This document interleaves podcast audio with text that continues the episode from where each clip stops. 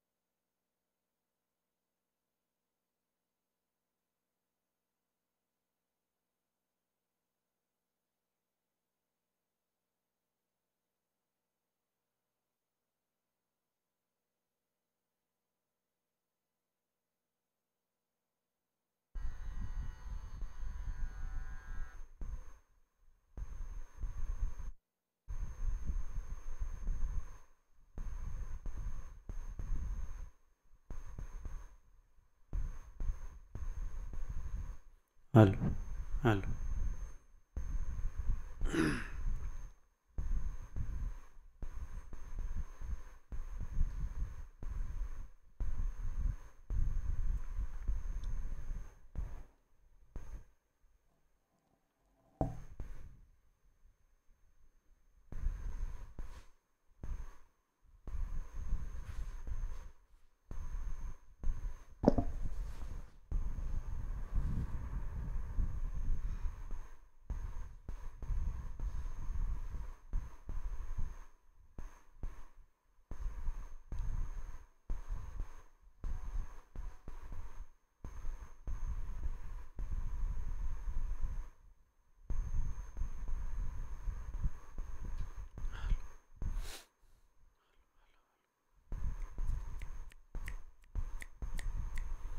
બોલો સ્વામિનારાયણ ભગવાનની જય, હરે કૃષ્ણ મહારાજની જય.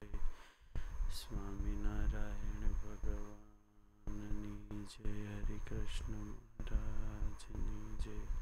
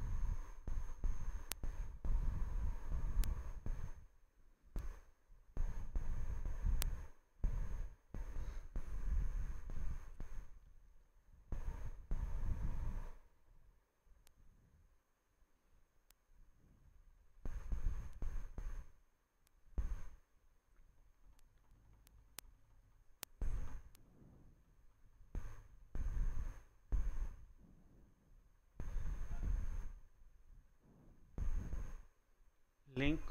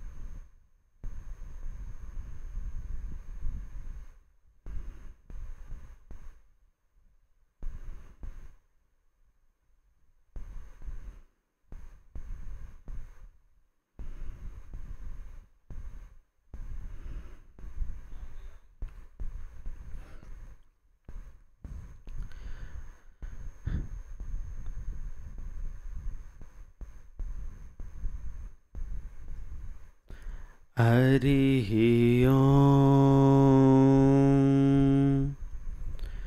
पूर्णमदः पूर्णमिदं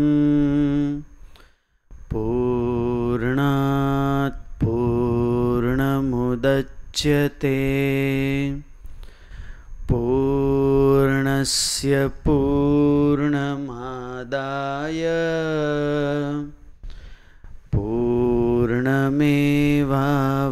पूर्णमेवावशिष्यते ॐ शान्ति शान्ति शान्तिः। ईशावास्यमिदं सर्वं यत्किञ्च जगत्यां जगत्। तेन त्यक्तेन भुंजी मा गृधः कस्य स्विद्धनम् ॐ शान्ति शान्ति शान्तिः।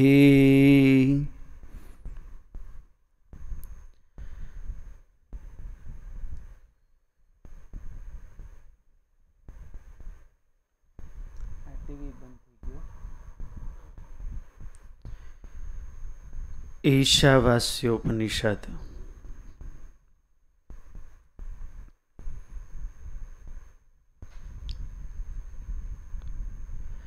ईशावास्यम इदम सर्वम यत्किंच जगत्याम जगत। ईश अर्थात सर्वनियंता जो सर्वना नियंता है, सर्व का आधार है, उनसे ही ये पूरा विश्व व्याप्त है। ईशा वास्यम, तेन वसनीयम। हमने परसों सुना सर्वत्रासौ समस्तम च वसत्यत्रेति वै यतः। ततस वासुदेवेति विद्वद्भिः परिपठ्यते ये ईश है, वो सर्वत्र है। सर्व उनमें है, और इसीलिए उनको ईशावास्यम कहा जाता है। सब जगह में, अणु अणु में वो परमात्मा निवास करके रहते हैं, क्यों? व्याप्यस्य फलम विधरणम। पूरी सृष्टि को जो धारण करना है, सर्व के कर्म फल प्रदाता बन के सबका नियमन करना है। जैसे इलेक्ट्रिसिटी है, वो अपने प्रभाव से प्रकाश करती है, बल्ब में उजाला करती है। किंतु कौन सा बल्ब प्रकाशित होगा? तो कि जहाँ जहाँ वो विद्युत संचार पहुंचेगा वही बल्ब जैसे प्रकाशित होता है। विद्युत संचार का रहना जैसे ज़रूरी है। वैसे ही पूरे विश्व का नियमन करना है अणु अणु का।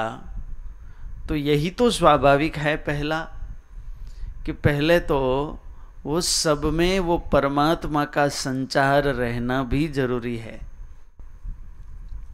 इसलिए यह परमात्मा को तीन प्रकार के जो कारण है, वो परमात्मा ऐसा बताया गया। निमित्त कारण भी वो है, उपादान कारण भी वो है, और सहयोगी कारण भी वो है। अभिन्न निमित्तोपादान कारणम, ऐसा ब्रह्म के बारे में बताया गया है। अभिन्न नाम कोई दूसरा नहीं है, वो ही सब कुछ है। उपादान कारण, निमित्त कारण और सहयोगी कारण, ये क्या है? तो जैसे न्याय शास्त्र ने एक दृष्टांत दिया कि कोई घट बनाना है, मिट्टी का घड़ा बनाना है तो उनके लिए क्या क्या सामग्री चाहिए? तो घड़ा मिट्टी से बनाना है तो पहला ही है कि मिट्टी चाहिए। केवल मिट्टी के रहते अपने आप घड़ा नहीं बन जाता। तो उसके लिए कोई घड़े को बनाने वाला कुंभकार भी चाहिए। कुंभकार है, मिट्टी है, किंतु केवल कुंभकार से भी घड़ा नहीं बन जाता। उसके लिए कई प्रकार के साधन चाहिए, मिट्टी को घर ले आने के लिए। प्राचीन समय में वो कुंभकार वो गधे को रखता था, डोंकी। वो चाहिए। कुंभकार का जो चक्र है, जो घूमता है, उसके ऊपर वो मिट्टी का पिंड रख के कुंभकार शेप देता है। तो जैसे ये चक्र चाहिए। और वो घड़े को बनाने के लिए जो जो साधन सामग्रियाँ चाहिए, वही वो होगी, तभी वो कुंभकार घड़ा बनाने में समर्थ होगा। तो जो मिट्टी है बेसिक एलिमेंट्स है, मिट्टी, उनको उपादान बोलते हैं। तो उपादान कारण भी भगवान है। निमित्त है वो, कुंभकार है तो वो बनाने वाले रचयिता वो भी वो है। और उनके लिए जिस जिसका उपयोग करना पड़े, वो सहकारी भी वो ही है। ऐसा भला कैसे हो सकता है? ऐसा कोई दृष्टांत देखा है? ऐसा उपनिषदों को प्रश्न पूछा गया। कि जो बनने वाला है, वो ही बनाने वाला है। और बनाने में मदद करने वाला भी वो ही, ऐसा तो कोई दृष्टांत हो सकता है। ऐसा कैसे हो सकता है? तो इसका उत्तर भी मुंडकोपनिषद में दिया गया। यथोर्णनाभि सृजते गृहणते च। यथा पृथिव्यामौषधय संभवन्ति तथा पुरुषात्। जैसे यथोर्णनाभि सृजते गृहणते च। ऊर्ण नाभव यस्य सह इति ऊर्ण नाभि ऊर्ण नाम स्पाइडर जैसे स्पाइडर अपना जाल रचता है तो कैसे रचता है? पहले तो वो लार निकलती है वो जाल बनाने के लिए तो कहाँ से निकलती है? उर्ण नाभव यस्य सह नाभि नाम नाभि प्रदेश, वहाँ से वो लार निकलती है। तो अपने ही शरीर से वो सब निकलता है। इसलिए जो मटेरियल है, वो भी उर्ण नाभि है। दूसरा, वो ही सबका सहयोग लेते हैं। और तीसरा, कि उनको बनाने वाला भी वो ही है। अपने ही हाथों, पैरों से वो उड़ना भी पूरा जाल बना देता है, बिछा देता है। अब देखो, रचयिता तो हुआ, वो ही उनकी स्थिति रखता है। और तीसरा, कि जब उनके मन में आए कि अब ये जो संसार मैंने रचा है, ये जो जाल जाल मैंने बिछाई है अब मुझे इनका विसर्जन कर देना है। तो पुनः वो उड़ना भी है, वो स्पाइडर है, वही जाल को निगल जाता है। देखा? ऐसी तो भगवान की कई प्रकार की सृष्टि है। तो निमित्त कारण भी वो है, उपादान कारण भी वो है। सहकारी कारण भी हो है, इसलिए भगवान को सर्व कारण बताया गया है।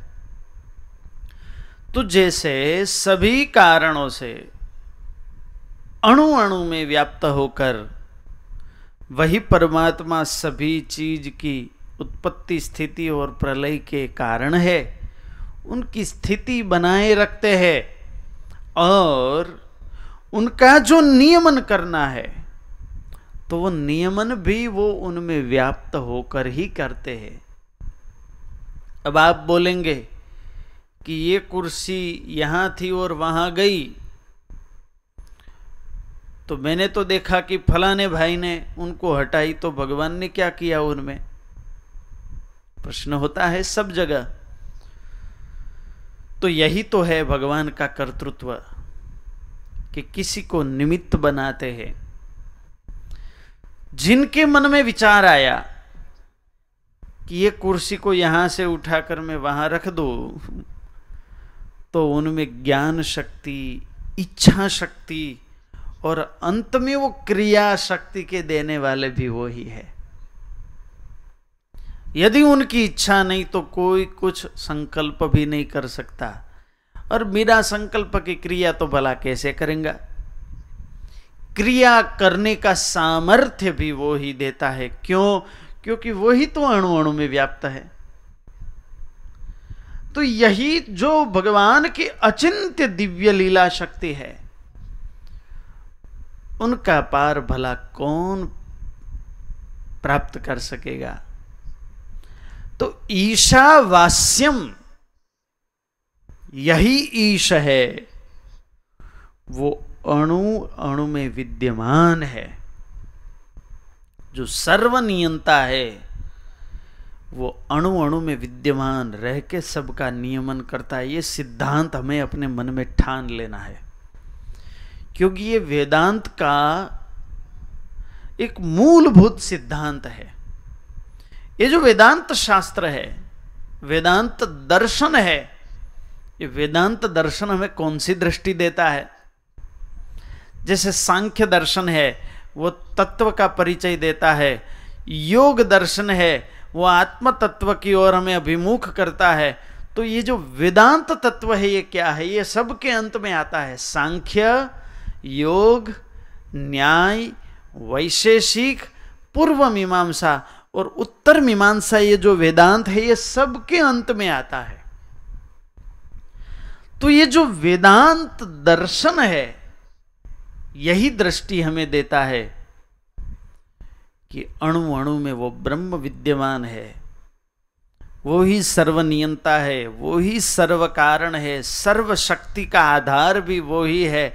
अनंत कल्याण गुण गण के सागर वो ही है और इसलिए सबके और मेरे नियंता है। और यही जो ब्रह्मात्मक दृष्टि है, ये वेदांत शास्त्र हमें देता है। तो ईशावास्यम इनका स्वीकार करेंगे, तभी पूरा वेदांत दर्शन हमें समझ में आएगा। तो ईशावास्यम नाम वही ईश, वही सर्वनियंता परमात्मा जो है, वो अणु अणु में पूर्ण रूप से वास्यम नाम व्याप्त होके रहता है। वास्यत्वम नाम धार्यत्वम। उनमें विद्यमान है और उनके भी आधार है। आधार बन के सबके नियमन में वो परमात्मा प्रवृत्त होते हैं। तो उनका व्याप्त होने का प्रदेश कौन सा है? यही प्रश्न हुआ, कहाँ व्याप्त है? ईश है, वो सब में व्याप्त है। तो मैं सब में भला क्या? सब में वो कहाँ है? तो तीसरा शब्द आया ईशा वास्यम इदम सर्वम इदम सर्वम ये जो सब कुछ है, ये सब ईशावास्यम ये सब है, वो ईश से व्याप्त है। तो इदम सर्वम से क्या लेना? ये सब मानो अर्थात समझना क्या? तो बाद में, दूसरे पाद में उनका जवाब दिया, यत्किंच जगत्याम जगत। यत्किंच अर्थात जो कुछ भी है जगत्याम नाम अनंत लोकों में लोकों में, ये जो पूरी सृष्टि है उनमें ये जो पूरी सृष्टि है, यत्किंच नाम पूरी जगत्याम नाम जगत, यत्किंच जगत्याम जगत। वो कैसा है? तो कि वो जगत है। ये जो जगत्याम, ये पूरी सृष्टि है, वो कैसी है? तो उनका विशेषण दिया जगत। जगत। गत गम गच्छ गच्छति गतो। चलना, दौड़ना टू गो तो यत्किंच जगत्याम जगत, ये जगत कैसा है? तो कि स्वरूपेण स्वभावेन च अन्यथात्व गच्छति इति जगत। ये जो सृष्टि हमें दिखाई देती है, ये पूरी सृष्टि में इदम सर्वम ये जो पूरी सृष्टि उनमें ईशावास्यम, वो ईश नाम सर्वनियंता सर्व का आधार वो परमात्मा है, वो वात्स्य है, वो व्याप्त होके रहते हैं। तो ये जगत कैसा है? तो कि जगत क्या है? तो कि स्वरूपेण स्वभावेन च अन्यथात्व गच्छति इति जगत। स्वरूप से और स्वभाव से अन्यथात्व गच्छति इति जगत। सतत परिवर्तनशील है, एक रूप नहीं है, उनको ही तो जगत बोला जाता है। और देखो, ईश नाम सर्वनियंता वो परमात्मा, उनकी बनाई हुई ये सृष्टि, कैसी विचित्र है, कैसी विविध है और इसीलिए शास्त्रों ने उनको विशेषण दिया कि यह जगत कैसा है। अचिंत्य विविध विचित्र रचनतया ब्रह्मादि स्तंभ पर्यंतम मिश्र, क्षेत्रज्ञ मिश्रतया प्रत्यक्षादि प्रमाण सिद्धम ये जो पूरी सृष्टि में सृष्टि में ईश नाम परमात्मा निवास करके रहते हैं तो ये सृष्टि कैसी है? तो पहला ही विशेषण दिया, अचिंत्यम। अचिंत्यम अर्थात चिंतितुम अयोग्यम। चिंतन में आना ही बहुत मुश्किल है। उनको बोलते हैं अचिंत्यम। कोई उनका चिंतन नहीं कर सकता, अर्थात कल्पना नहीं कर सकता। जैसे सेवंथ स्टैंडर्ड का एक क्लास था तो शिक्षक ने बच्चों को एक प्रश्न पूछ लिया कि दुनिया की सात अजाइबी जो है मिरेकल्स सात अजाइबिया है, उनके आप नाम लिखो। तो एक छोटी सी बच्ची थी। सबने सात नाम लिखे। भारत में है इसलिए पहला नाम तो ताजमहल का ही लिख लेते हैं।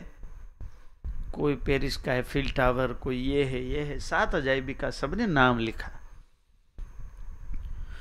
तो एक छोटी सी बच्ची थी, उनके पास जब शिक्षक पहुँचे तो उन्होंने ये सात अजाइबी का नाम लिखा था, बहुत विचित्र था। शिक्षक को भी आश्चर्य हुआ। सबसे अलग ही उनका उत्तर था, किंतु गलत नहीं था। वो छोटी बच्ची ने लिखा था, स्पर्श करना, स्वाद लेना, देखना, कान से सुनना दौड़ना, हंसना, दूसरों को प्रेम करना। अब देखो, ये कैसी अद्भुत शक्ति भगवान ने हमें दे दी है। ये जो हमें पहले से ही मिल गया है, इसलिए हमें उनका पूरा परिचय नहीं है, और पहले से ही मिला है, और इसीलिए उनकी जो महिमा होनी चाहिए वो है नहीं। किंतु कैसा आश्चर्य! कौन बोले, कौन कल्पे, कौन हा के ना कहना रज़ी। देखो, बात तो सही है ना? अब यहाँ से ऐसे बोलेंगे, बात तो सही है ना था वहाँ जहाँ बैठे हैं, वहाँ ये मस्तक ऐसे होगा। मस्तक हिलने लगा। कौन हाँ बोलता है, कौन ना बोलता है, कौन कहाँ से संदेश देता है जैसे कोई ऐसा प्रसंग सुन लिया, ऐसी बात सुन ली, ऐसा कोई एक शब्द कान में पड़ गया, एक क्षण में ही हम हंसने लगते हैं। तो ये हँसी कहाँ से आई? ये भगवान ने हमें कैसी शक्ति दी है? उनका कोई पार नहीं ले सकता। और इसीलिए उतना ही इनके लिए कहा सकता है, कहा जा सकता है कि ये सब ईश्वर की जो शक्ति है, वो अचिंत्य है। कौन भला पार पाम सकेगा? डीएनए की रचना की, किसी का डीएनए मैच नहीं होता। सब में कितनी विविधता है भगवान ने दी। सर आइजक न्यूटन जब उन्होंने बहुत संशोधन किए और सब देखते जैसे ही अंदर और अंदर चलते ही गए, चलते ही गए, तब जाके उनको पता चला। और उन्होंने बोला, in the absence of any other proof, the thumb the thumb alone will con- the thumb will con- convince me of the god's existence. दूसरा मुझे कोई प्रमाण नहीं चाहिए। जब मैं ये थंब की रचना देखता हूँ तो ये थंब की रचना देखते ही मुझे ईश्वर के अस्तित्व का परिचय हो जाता है। देखो, कैसे ये विज्ञानी थे और क्या उन्होंने देख लिया था। यही अचिंत्य भगवान की रचना शक्ति है। ये जगत में, ये जगत कैसा है तो पहला ही है, ये अचिंत्य है। उनका कोई पार नहीं पाम सका। कितनी विविधता ये भगवान ने बनाई है इस सृष्टि में। और ये सबके प्रकाशक प्रेरक वो है। भगवान ने सबको ये जो माइंड दिया है ये जो माइंड है उनकी कैपेसिटी का, यदि कंप्यूटर बनाना, बनाने का कोई संकल्प करे तो ये जो माइंड की कैपेसिटी है, उनकी कैपेसिटी के सब सर्वर बनाए, कंप्यूटर बनाए तो वैज्ञानिकों ने ऐसा बताया है कि न्यूयॉर्क में जो एम्पायर स्टेट बिल्डिंग है, हंड्रेड फ्लोर का उतना बड़ा कंप्यूटर बनेगा। ये माइंड की कैपेसिटी है, उनका पूरा उपयोग किया जाए तो एक सेकंड में सात हज़ार नाइन्टी एट पेज याद रख सकता है। एक सेकंड में। उतनी क्षमता ये मन की है। देखो, ये कितनी अचिंत्य शक्ति क्या काम करेगा इनमें?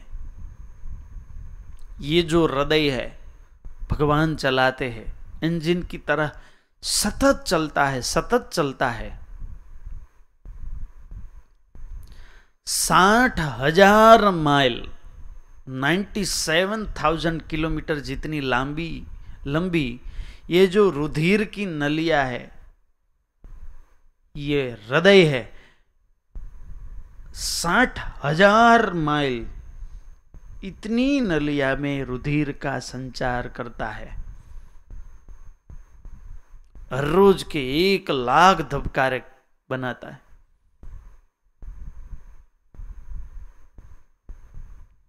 और ऑक्सीजन के साथ रुधिर को पहुंचाता है। देखो, कितना कार्य।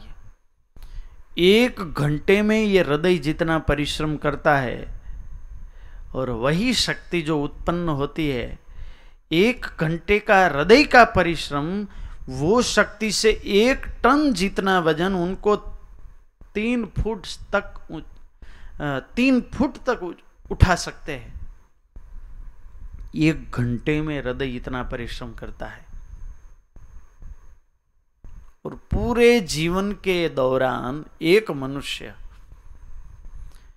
एक करोड़ अस्सी लाख लीटर जितना लोही का परिभ्रमण हृदय के द्वारा करता है। ये माइंड काम करता है। देखो। और हर मिनट में पाँच से छ लीटर लोही रक्त है, उनका संचार शरीर में यह हृदय करता है। अर्थात एक दिन में दस टन एट हंड्रेड लीटर उनका परिभ्रमण ये हृदय करता है। छोटा सा हृदय है मुट्ठी जितना। ये शक्ति देने वाला कौन है? ये शक्ति का संचार करने वाला कौन है? हृदय में ये हुआ तो कुछ ऐसा करो ब्लॉकेज हुआ तो कितना करके करके, ये जो हृदय रोग की दवाइयाँ भी, इतनी तो कोई खोज ही नहीं पाए हैं। किंतु देखो, इनको बनाने वाले, इनको चलाने वाले कैसे है? इसलिए ये पूरी सृष्टि के बारे में अंत में तो ऐसा ही कहा जा सकता है कि अचिंत्य है, यहाँ विचार काम करता नहीं है। अचिंत्य। दूसरा है जगत कैसा है? तो कि विविध है। कैसा? विविध है, एक प्रकार का नहीं है। ये जो भगवान ने जगत की रचना की है, विविध प्रकार का है।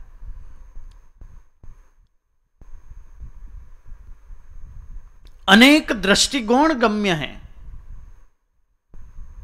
कहीं प्रकार से ये जगत को देख सकते हैं। जैसे कोई भोग प्रधान वृत्ति है तो उनको सर्वत्र विषय भोग ही दृष्टि में आएँगे। कोई भक्त है तो उनके लिए पूरा जगत है यही तो भगवान के रहने का धाम निवास स्थान बन जाता है।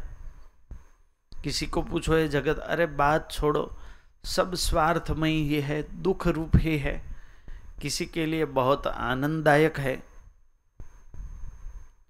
कोई तांत्रिक के पास जाओ तो ये जगत को तंत्र विद्या से यहाँ ये भूत का वास है, यहाँ ऐसा निवास है, ये ऐसा है, यहाँ इसकी छाया है, वो वही दृष्टिकोण से देखेगा। वैज्ञानी है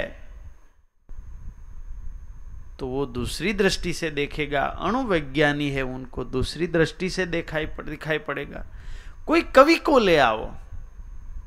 ये जो जब जब नीलकंठ धाम बन रहा था तो बहुत बड़े विद्यानगर के आर्किटेक्ट है मधुकर भाई व्यास। बहुत बड़े। तो वो यहाँ आए थे। तो बहुत ख्यातनाम कवि वो भी उनके साथ यहाँ आए थे। तो ये नर्मदा का किनारा, यहाँ का दिव्य वातावरण, पक्षियों का मधुरा कलरव, पुष्प की वाटिका और पतंगिया भंवरे और ये सब दिव्यता और ये सब रचना देख के, वो कवि हृदय था। तो खड़े ही खड़े ऐसे काव्य स्फुरने लगे। अब देखो, कवि की दुनिया तो अनोखी ही है। भक्त कोई और से देखता है, कोई आतंकवादी है, उनकी दुनिया उनके अनुरूप है। अब देखो, जैसी दृष्टि, वैसी सृष्टि। तो ये विविध प्रकार की सृष्टि सबको दिखाई पड़ती है। और तीसरा विचित्र। चित्र नाम आश्चर्य, विचित्र, अनेक प्रकार के आश्चर्य ये सृष्टि में है। और इनका भी कोई पार नहीं प्राप्त कर सकता। श्वेदज, अंडद उद्बीज जरायुज, चार प्रकार की इक्कीस इक्कीस लाख योनिया है। बीज से बनने वाले उद्बीज बीज को तोड़ के निकलने वाली वनस्पतियाँ 21 लाख प्रकार की है। और उनमें भी कितनी प्रकार की विचित्रता, उनका कोई पार नहीं पाम सकता। ऐसी तो पूरी सृष्टि है। चाइना में एक ब्लैक ब्लैक बाम्बू होता है, काला बाँस। और वो जड़, वो छोड़ ऐसा है। कि उनको जब ज़मीन में बोया जाए उनका बीज तो हर हफ़्ता हमें खातर और पानी डालते ही रहना है, खात और पानी डालते ही रहना है। चार साल तक कोई अंकुर ही नहीं निकलता ज़मीन से। जैसे आज बीज बो दिया तो चार साल तक हर हफ़्ता खाद और पानी देता ही देते देते ही रहना है, और चार साल तक कुछ नहीं होता। कुछ परिणाम दिखाई नहीं देता। और चार साल के बाद अचानक वो बीज है, वो अंकुरित होता है। चार साल के बाद, देखो आश्चर्य। तब तक उनको ये ज़मीन में बनाए कौन रखता है? कैसी रचना? अब दूसरी चीज़ होती तो ज़मीन में सड़ जाती, किंतु ये बीज तो सड़ता भी नहीं, चार साल तक। कैसा आश्चर्य। और जब वो अंकुरित होता है तो वहाँ भी आश्चर्य। छह हफ़्ता में वो पूरा पेड़ बन जाता है। और आपको सुन के हैरानी होगी कि छह हफ़्ता में वो वांस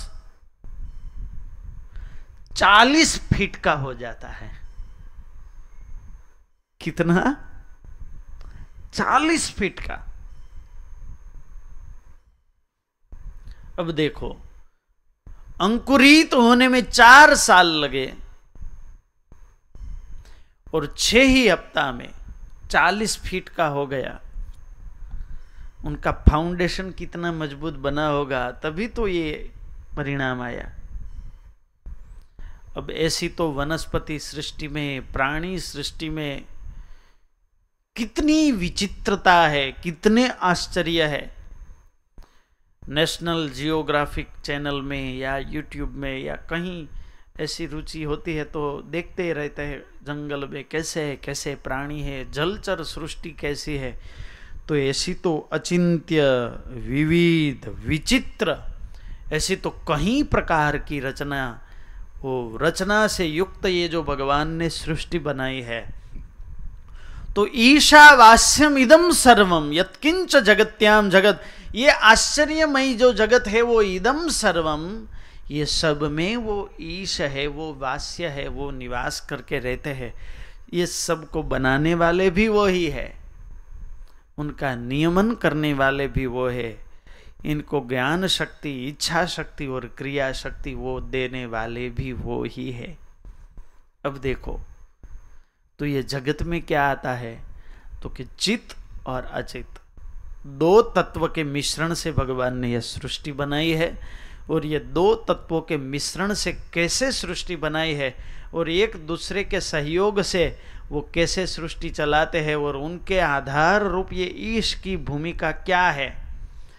तो उनकी चर्चा हम अगले क्लास में करेंगे। आज के लिए इतना ही रखेंगे। अस्तु। Jai Swaminarayan.